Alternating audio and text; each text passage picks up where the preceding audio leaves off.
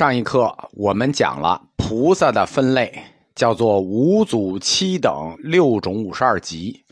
讲了五祖，讲了七等，然后讲六种，把五十二级菩萨分为六个种姓。这是唐僧传回中国的新唯识学做的。六个种姓是这么分的：最低的十个等级十信位，种姓都没分配给你，就没种姓。第二个等级石柱菩萨，它叫习种性，习大的那个习习种性，石柱菩萨。第三等级的菩萨十行菩萨叫性种性，男性女性的性。第四个等级十回向菩萨，这就进入高级菩萨范畴了，叫道种性。十地菩萨这就是圣人，叫圣种性。七等里头后两等。等觉菩萨这个简单，这个叫等觉性；妙觉菩萨妙觉性。所以五祖七等六种，这六个种性就是习种性、性种性、道种性、圣种性、等觉性和妙觉性。那一共五十二级，这就是菩萨的道阶系统。我们说凡夫那是内凡外凡。菩萨这个更复杂，五祖七等六种五十二级，疯了吧？菩萨就需要在这些阶位上一级一级的修行，所以菩萨的修行尚且如此之难，凡夫一下就进净土，对吧？我们教内同志的情绪接受不了啊！教内的意见是我们不考虑凡夫，我们刚考虑我们五十二个等级的菩萨。按高低分，分入三倍九品净土，那都不一定够住啊。所以凡夫一定要入净土，那只能给下生。高僧们提出来一个菩萨与凡夫进入净土的分类法，说净土上升这三等，那是给大乘的，因为我们讲这个大乘教嘛，对吧？留给大乘各菩萨位，五十二个道阶，主要是道种性和圣种性以上的。净土中生的三个抽屉，留给大乘低端菩萨，就是习种性、性种性和小乘的阿罗汉。净土下生的三个等级，那凡夫中达到考核标准的人就给入。这是慧远流的看法，说这个入净土要这么分类：我们大乘菩萨，圣种性以上的，我们占上升；小乘和低端菩萨中生，凡夫下生。总之就是一句话：我们五十二级菩萨，这净土不够住啊，对吧？你凡夫来了，你也只能住这儿。这种观点是有长期这个历史共识的，因为修菩萨行的等级，这个道阶制度，就是我们说的这个菩萨这一级一级的，小乘三十七道品以来，由来已久啊，好几百年了。在佛教界内部一直是主流意见啊，所以这种往生净土要分类的意见也受到主流宗师的支持。但是自谭鸾和道绰发起了凡夫也可入净土以来，这个天平已经越来越向凡夫倾斜了。宗教就是这样，老百姓支持谁，教众支持谁，谁说了算。对吧？凡夫能不能入净土这个事儿，恐怕不由高僧说了算，得由教众说了算。教众在谁手里，谁就掌握主动权。谁赢得大众，谁就赢得话语权。最后谁就会胜利。虽然这个过程可能会很漫长。人所谓的相信，有的时候实际是自我选择的，愿意相信而去相信。就是相信这件事情本来它就是很主观的事情，不存在对错性。什么意思呢？就是我相信一件事，并不因为这件事是对或是错，它就是主观的。凭什么你正确，我们就得相信你？没有这个事情。何况你是不是正确，这个事儿还没准所以在凡夫可以入净土和凡夫不能入净土的问题上，教众我们当然愿意听我们自己师傅的。我们认为凡夫就是可以入净土，而且我们也不甘心只住下生净土。你怎么着吧？所以凡夫入净土这个问题，在道绰时代其实已经叫取得了决定性的胜利，对吧？我们说这件事儿归根结底得教众说了算，谁掌握了教众，谁就胜利，对吧？过程漫长怎么了？我们可以等。但是我们知道，二祖道绰他以胆子大著称，他的很多理论观点，这个说法都是直抒胸臆。对吧？就发表自己意见，我就这么说了，就像太阳就在西边，净土就在西边一样，我就这么定了。所以，虽然已经取得了决定性的胜利，他的弟子光明善导要把这个胜利固定化、圣教量化。什么叫圣教量化？就是要把它等同于如是我闻、经书化、理论化，把凡夫也可以入净土这件事情。并且不是下品净土，凭什么？对吧？要九等净土都有可能。这个理论转换成佛说，只有转换成佛说，圣教量化，才能彻底堵住你们高僧的嘴。所以，凡夫能否入净土的问题，我们说已经决议过两次了。善导大师将做第三次决议，也是最后一次。这次决议之后，这个问题就不再讨论了，就结论了。所以，我们把善导的第三次决议仔细展开一下，讲一讲为什么就是决定性的结论。关于凡夫能不能入净土呢？能不能成佛呢？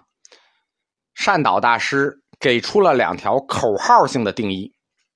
口号型的定义啊，记住啊，你要争取教众，一定要有口号型的定义。第一条叫做“佛为凡夫，不为圣人”。佛。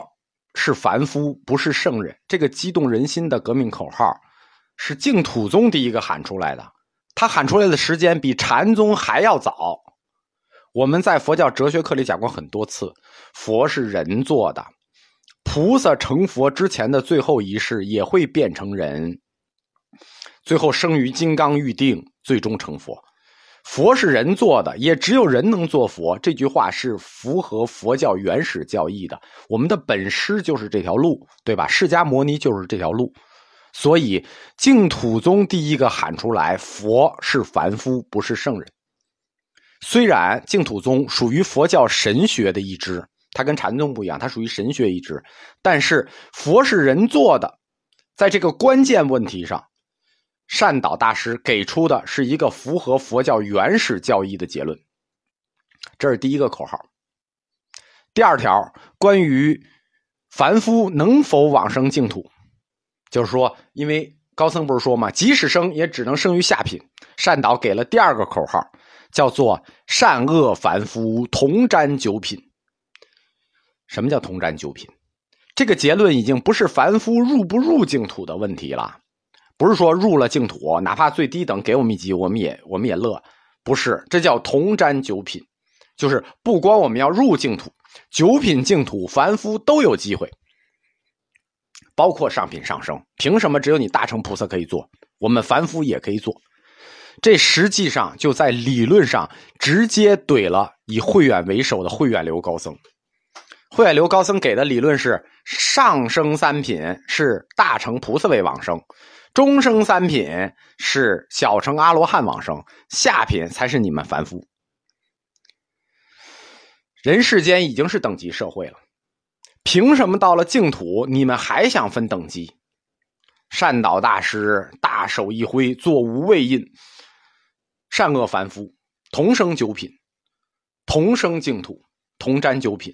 那这个结论不是革命啊，是太革命了，已经难以招架了。南北朝佛性论以来，人人皆有佛性，人人皆可成佛的这个佛教新理论，除了极少数宗派死扛以外，其实已经一统天下了。大涅盘经说人人皆有佛性，可没有说恶人没有佛性，是人人皆有。这是什么概念呢？这叫普惠式佛性论，人人皆有。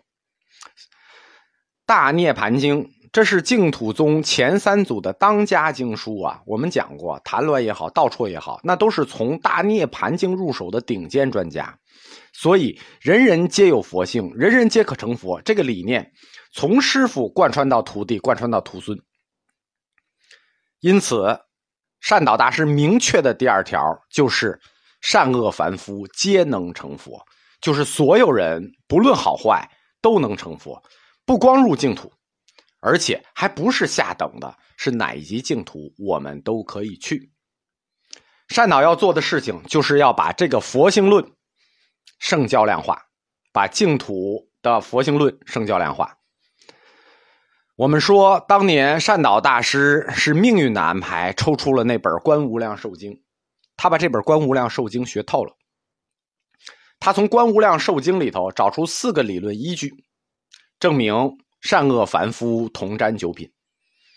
第一条，《观无量寿经》说要持戒修慈，如果不能，但诵大乘也可；如果不能持戒读经，但能念佛、念法、念僧也可。这三种人发愿即得往生，一日至七日便往生净土。那这三种人都是凡夫啊，《观无量寿经》说的这三种人，第一种叫持戒修慈，如果你不能持戒修慈呢，那如果不能，第二种但诵大乘也可，就是你只要读诵大乘经论也可。第三种人，如果不能读诵经论的呢，只要能念佛法僧也可，都是凡夫，不是什么大乘圣人，也能升上品净土啊。第二条，善导引《观无量寿经》说：“一信因果，不谤大乘，但发无上道心。”那这个更简单了，只要有一条“但发无上道心”这一条，求愿往生也可脱生净土。那指的就是发大乘心的众生啊。那这不就是凡夫吗？只要发心就可以了。前两条这说的都是往生净土上品的，而且说的是凡夫。那第三条理论，关于修持小乘能否入净土是哪一集呢？这主要是指高僧说的修习小乘只能入净土中品这个命题啊。观无量寿经说，受持五戒八戒，修行诸戒不造恶业，无诸过患。这里说的实际就是修持小乘戒的凡夫。你看五戒这是小乘戒吗？八戒斋小乘戒嘛，修行诸戒不造恶业。这都是小乘戒，这是修持小乘戒的凡夫，也不是圣人。小乘戒的圣人和凡夫是这么分的：小乘的圣人是有四个等级。我们刚才说的那是菩萨的等级啊，菩萨等级那就是大乘圣人等级了。小乘圣人等级跟大乘圣人等级不一样，小乘圣人等级简单，大乘圣人是菩萨，所以是五十二级。小乘圣人呢，小乘果报是阿罗汉。